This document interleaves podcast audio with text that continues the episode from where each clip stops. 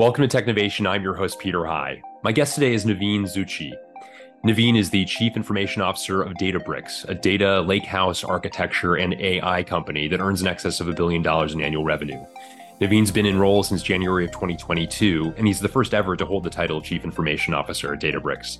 In less than two years, Naveen has helped the company navigate continued remarkable growth while helping the company develop a technology footing emblematic of the future that it anticipates uh, and remarkable growth to come. Prior to his current role, Naveen was the chief information officer of Palo Alto Networks, as well as senior vice president on the technology team at Gap. Naveen, welcome to Technovation. It's great to speak with you today. Really looking forward to the conversation, Peter. I, have been looking forward to it as well. You're nice to say that, Naveen. Let, us begin with your company, Databricks. Uh, I gave the uh, just the briefest of, of introductions. Take us a little bit deeper into the business that you're in, please. Yeah, we are a data and AI company, as you rightly pointed out. We have been a company founded by seven um, PhD slash uh, professors from Berkeley uh, 10 years ago. Five of those uh, founders are still with the company, which shows to the ethos of the company and the longevity of the founders themselves. We pioneered this uh, lakehouse architecture, which primarily brought uh, these two different separate concepts together the concept of data warehousing and data lakes. I've been in data space a while as well as a user and used to have different products for different tools. Like I would have a warehousing tool like Teradata, or and then I would have a data lake tool like uh, Hadoop, and I would copy data between the two systems and it was really complex for our users as well. And there's different personas. Let's say a data scientist a data engineer and a data analyst had to use different tools to manage their business. So we pioneered this platform which is on lakehouse at all these three personas can use the same platform. There is one copy of the data. You don't need to copy the data multiple times. And there's one governance model on top of that data. Uh, that's what is uh, exciting for our customers. We have over 10000 customers now globally and growing. And uh, it's fascinating to see what the customers are doing with this uh, in terms of driving more decision making for their companies, improving and innovating in their companies. Yeah, very interesting. What a what a fascinating uh, a journey and remarkable growth in a relatively short amount of time. On top of that, Naveen. Well, let's do, let's get into your role itself. So you are the chief information officer. Again, a little less than two years now in role. Uh, talk a bit about your purview as CIO, if you would, Naveen. Yeah, in terms of uh, my role, primarily three main aspects to the role. Uh, so, first is helping the company scale through business transformation. So, we have, as you can imagine, uh, significant growth both over the last two years and ahead of us. And we have a lot of things done manually as a result of that. And being able to automate that either through building applications or procuring SaaS applications and integrating them is a big chunk of what me and my team do. Second, um, on the infrastructure side, really from corporate engineering, working with engineering teams, working with the rest of the company, providing services. And these services could be anywhere from uh, technology services in your office or uh, collaboration services, search services, other services that will make you as an employee be more productive so that's that's the other part of services i do. And then the third part is um, databricks on databricks. Are we the first customer of our product? And i meet a lot of customers as a result of that.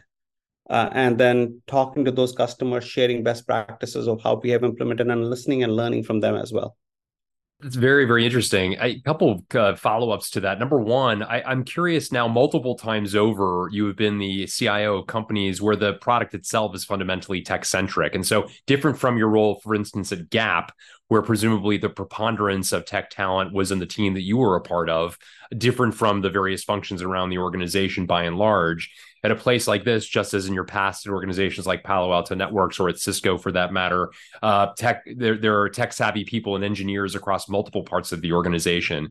In those sorts of settings, how do you think about differentiating what IT does um, relative to other tech parts of the organization? Yeah, I think it's uh, can be a challenge. I think one of the things you have to do is uh, you have to make sure that your team is more engineering centric in tech companies rather than non. And so, what I mean by that is, uh, for example, at Databricks and both at Palo Alto Networks, we set up this product management function within within IT. We had a strong engineering function within IT as well, so that you can face up to engineers and you can gain their respect and trust in terms of delivering solutions to them.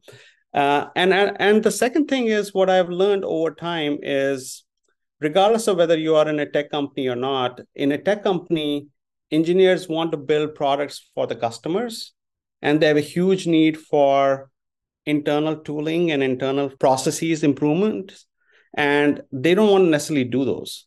They want it to actually deliver great service great onboarding experience uh, great network experience great tools and great applications and then on top of that, you have other functions as well. So we still have a really strong, in fact, if you look at our organization, sales and marketing, go to market is probably the biggest spend.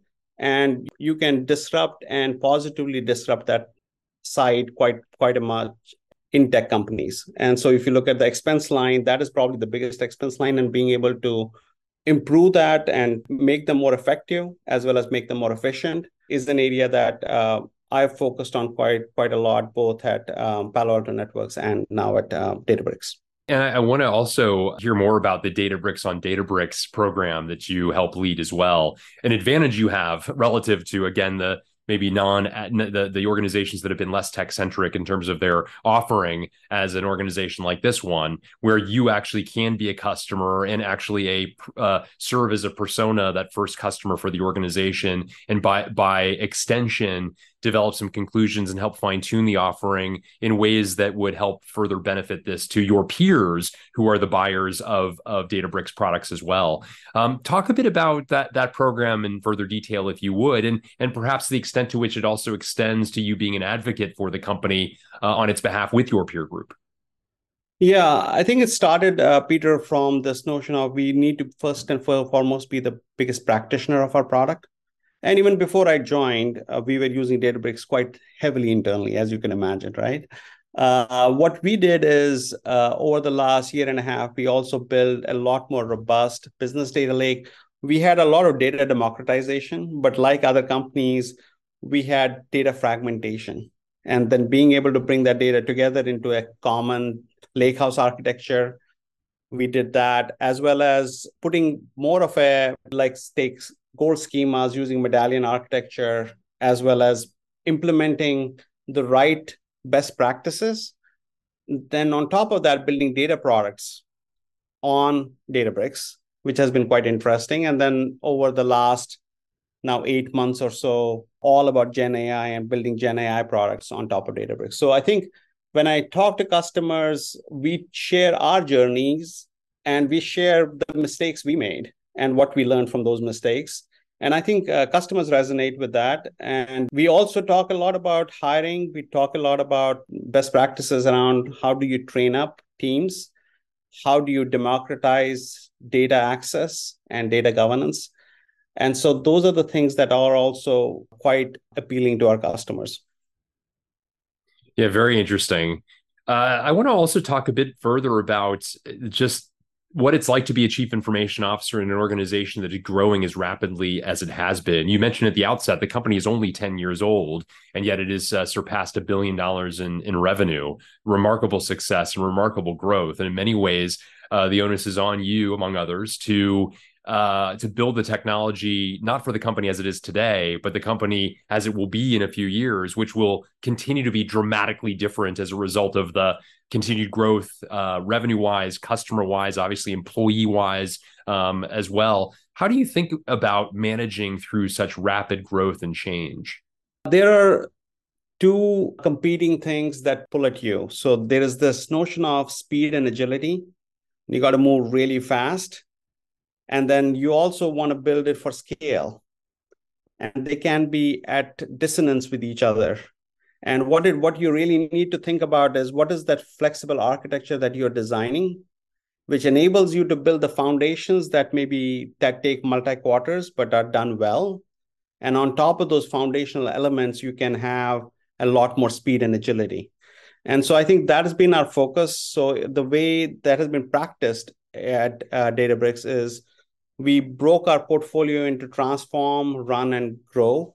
And so if you look at our investments in IT, half of the investments are in transform and grow. And transformational projects are basically those foundational projects that are cross functional in nature, have a huge impact to the company's uh, scalability and growth for future. Uh, at the same time, take multi quarters to complete. So, as an example, would be uh, the way we do our consumption business or the example maybe picking a new billing and rating system or building a new quoting system. These are changes that you make once many years but you need to make them right. We work a lot with the, each function and, and deliver on a quarterly basis a portfolio of applications that would benefit that function. So it could be a performance application or it could be even big like payroll replacement we did recently. But it could be small things like hey how can i use uh, LLMs to do contract management? Or how can I use RPA bots or simple bots to build uh, order processing and do order processing in a real time basis?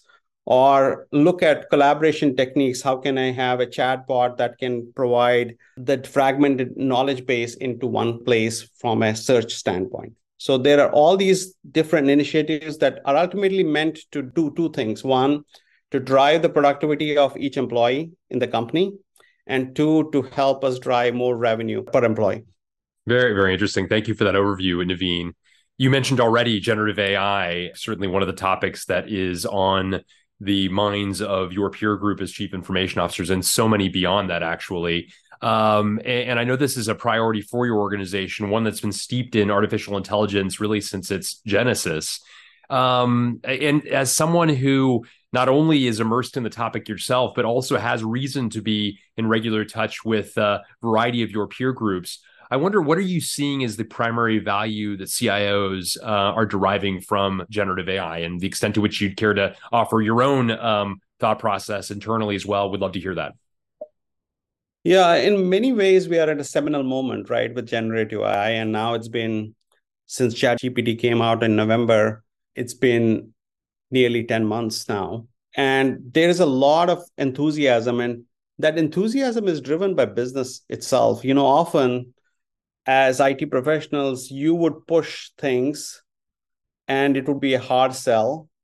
But this is not the case. Here, you're getting a lot of pull effect. And sometimes the pull effect is rightly placed, and sometimes it may not be rightly placed. But there is tremendous amount of enthusiasm in the business, in enterprise companies as to how Gen AI can make you as an employee more productive or make your company more productive or provide better customer service to our customers or provide better customer efficacy. And so we are seeing, like, based on what I'm talking to many CIOs and internally as well, we're seeing three main areas initially that the focus has been. I think the first one is this notion of re- reimagining operations. And what I mean by that is where G- Gen AI is augmenting what humans do. Uh, and and so you can do more with the same set of resources. This includes you know automating and enhancing operations. You know, for example, we have the sales ops function, we have HR ops functions. All these ops functions today do a lot of things manually, and there's a lot of things that can be automated or can be simplified with Gen AI capabilities. Uh, in addition to that, if you look at marketing, legal, tax, supply chain, uh, you look at all these functions in every organization has these functions. You will see a lot of areas for improvement in terms of how much manual effort there is. And a lot of that manual effort is uh, repetitive and can be automated. Second is this notion of a co-pilot for development. I think uh, we started on this several several months ago. We have all of Eng now on Copilot. We have all of IT on Copilot as well, and we are seeing initial good results. Right, like I think I think there are some. It's not going to replace the initial gloom and doom was it was going to replace all developers. It's not going to replace developers. At least the way I see it, it's not there is still a lot of work that has to be done and you have to really understand the results that come out of Gen AI products and can hallucinate as well. But at the same time, we are seeing uh, areas where it has been very useful, and that's what I'm also hearing from customers. Is for example, test generation, unit test creation, uh, knowledge base generation from the code base itself, explanation of code base. For example, many of our developers don't like to read other people's code, but that is one of the things that they have to do all the time. And this enables you to make the code much more explainable, much faster. For pure code generation, I would say the jury is still out. There are some ways it's working well, in other cases, probably not as much. And then finally, uh, there is a there is a way to unlock data using Gen AI. So what I mean by that is today you have to have a SQL skills or you need to have Python skills or R skills to use data science and data analysis. And in future, you can potentially use English. We at least announced something called Lakehouse IQ, where you can use English type language and it will convert it into SQL and you can create dashboards and you can actually have some of the insights using just English as a prompt. Since it's grounded on the tables and the schema that you have in your architecture, the chances of hallucination and uh, not having accurate results is much lower. It enables a much broader democratization of data and it enables much broader insights that you can use to make decisions without needing IT help or without needing data analyst help. So I think that is the third transformation. Those are the three waves that I see. In addition to that, I think several verticals are going to change quite dramatically, right? If you look at education and training, you know, a lot of online training, a lot of VR training, you're suddenly seeing a lot of AI based training. So I wrote a script and I can turn that into an avatar and have that provide training sets. And actually, that would be pretty good rather than having to have a significant amount of time spent in building training models. So I see that as an opportunity. Obviously, entertainment, you will see a lot of changes. You will see changes in personalizations for customers. We are already seeing our customers use it for driving better personalization to their customers. Uh, what was fascinating to see, Peter, is we look at the data of how many customers within our platform are using, let's say, the transformer architecture, which would be a predictor of LLMs. We have already 1,500 customers, and it's growing by the day, using LLMs within our platform because they're using transformer architecture. Now, how many of those are in production? You know, when I talk to CIOs, most of those are still in pilot, not in production. But there are use cases like customer support, and uh, those use cases some of those are already in production today. Very, very interesting. I appreciate that overview. I wanted to also ask you how do you organize your team to take advantage uh, of Gen AI? And also, curious what safeguards you put in place. Uh, much has been written for good reason about the potential risks of pursuing this with, uh, w- without uh, intent and I wonder what guardrails you, are putting in place to ensure that you know your your data, for example, is is safeguarded. Yeah, maybe let's start with the governance first, and then we can talk yeah. about how the team is structured. So, in terms of the governance, uh, one, we have a legal policy that is also a security policy that we share with all of the company. Second, we focused on making sure our data and our customers' data never leaves the boundary of our company right? We want to make sure that is done. And there are ways you can safeguard that, both in terms of either you can use open source LLMs and you can house them within your own uh, AWS instance or GCP instance, or you can have additional safeguards where those other foundational models that you're using are only using it for publicly available data or they are not uh, training their AIs, their a foundational model on your data. So you can have that as part of the contract with those companies as well.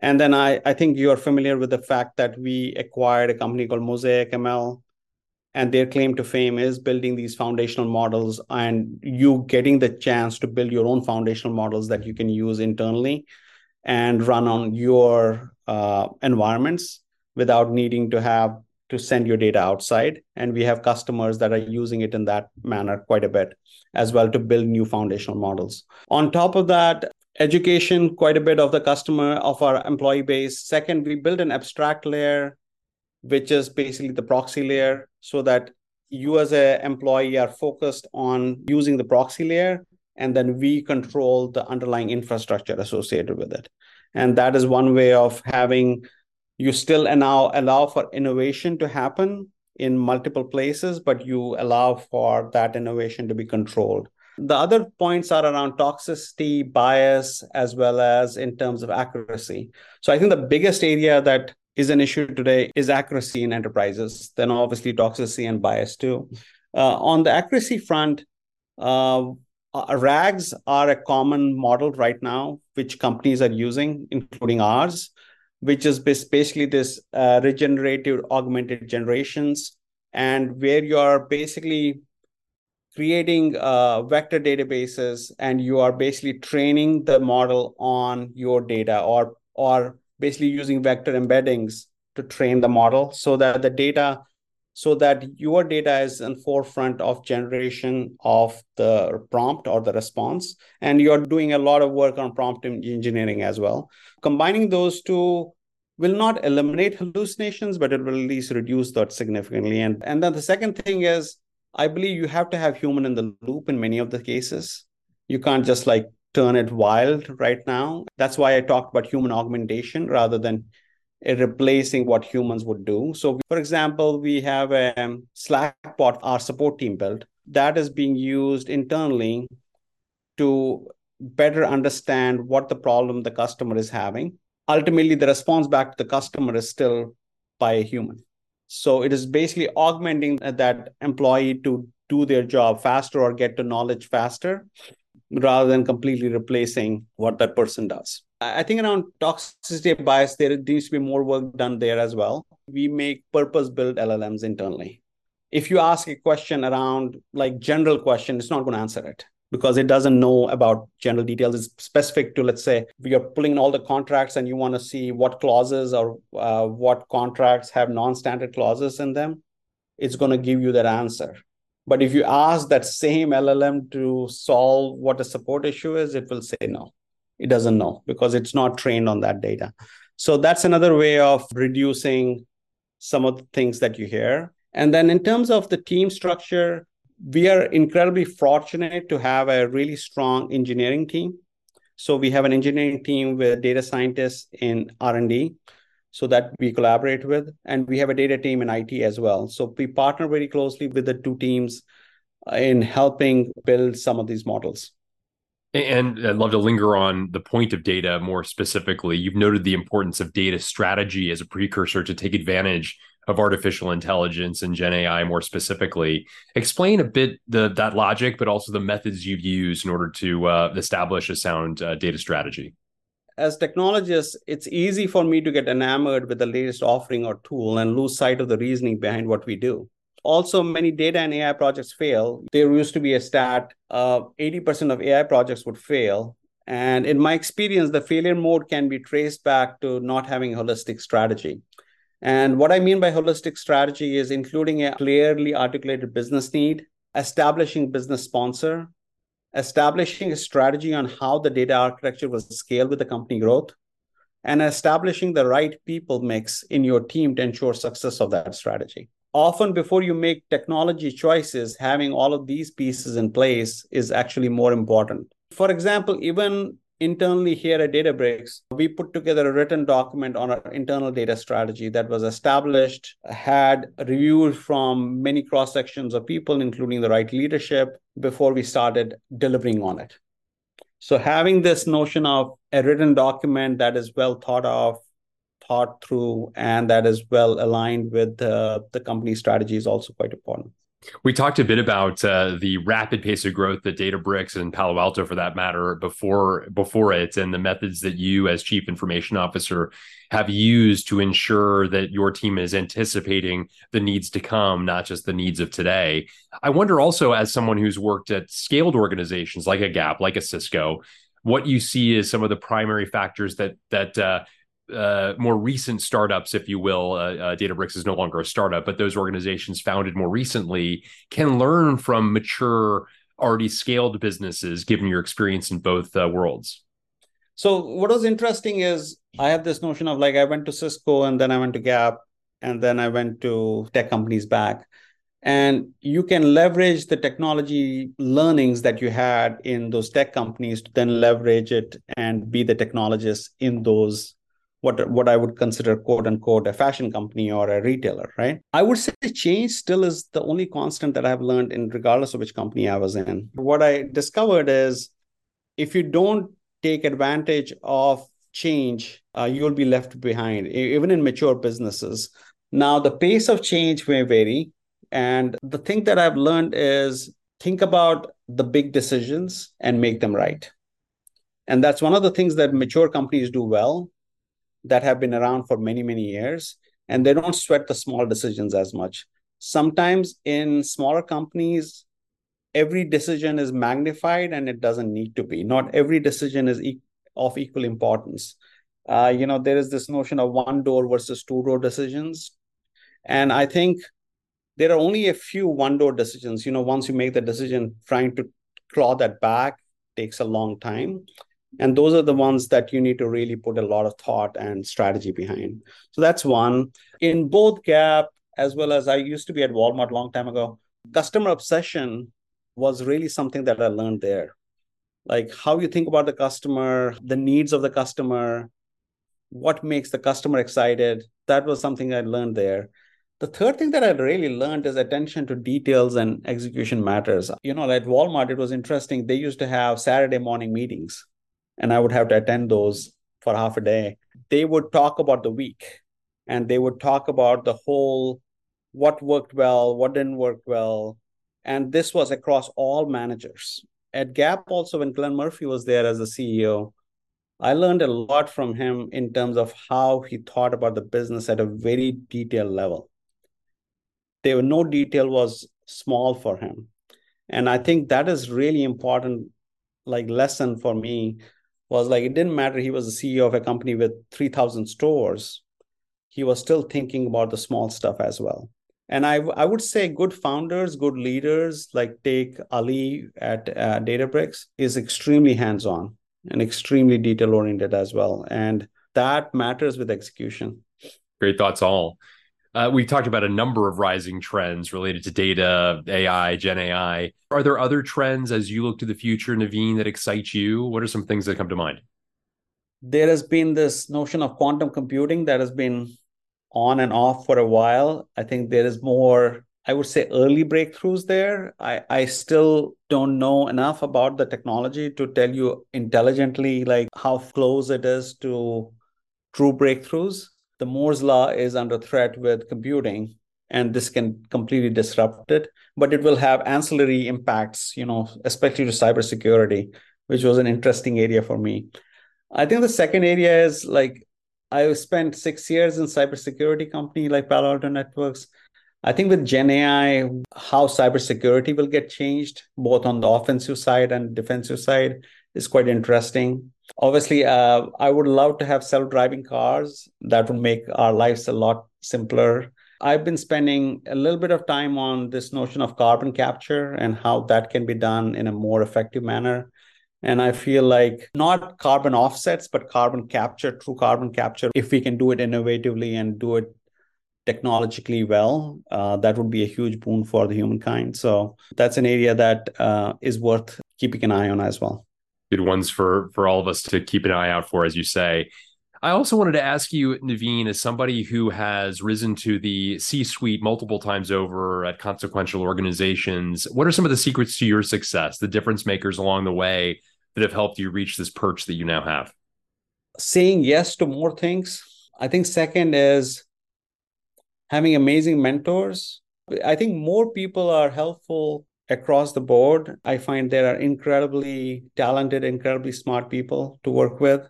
I've had the honor and privilege to work with some really, really bright, smart people who have helped me along the way. And I have mentors who I've talked to and spent time with for the last 20 years. And then uh, I would say personally, curiosity and willing to learn and being open to being wrong I admire people who have that trait because that's a that's a great trait to have. And uh, I've always been a little bit impatient to learn new things, and and I think that has helped me in good stead.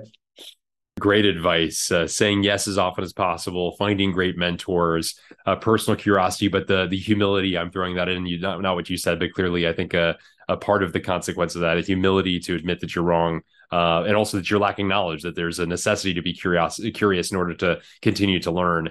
Well, Naveen Zutshi, thank you so much for a great conversation covering a variety of different topics and different stops even along your remarkable career arc.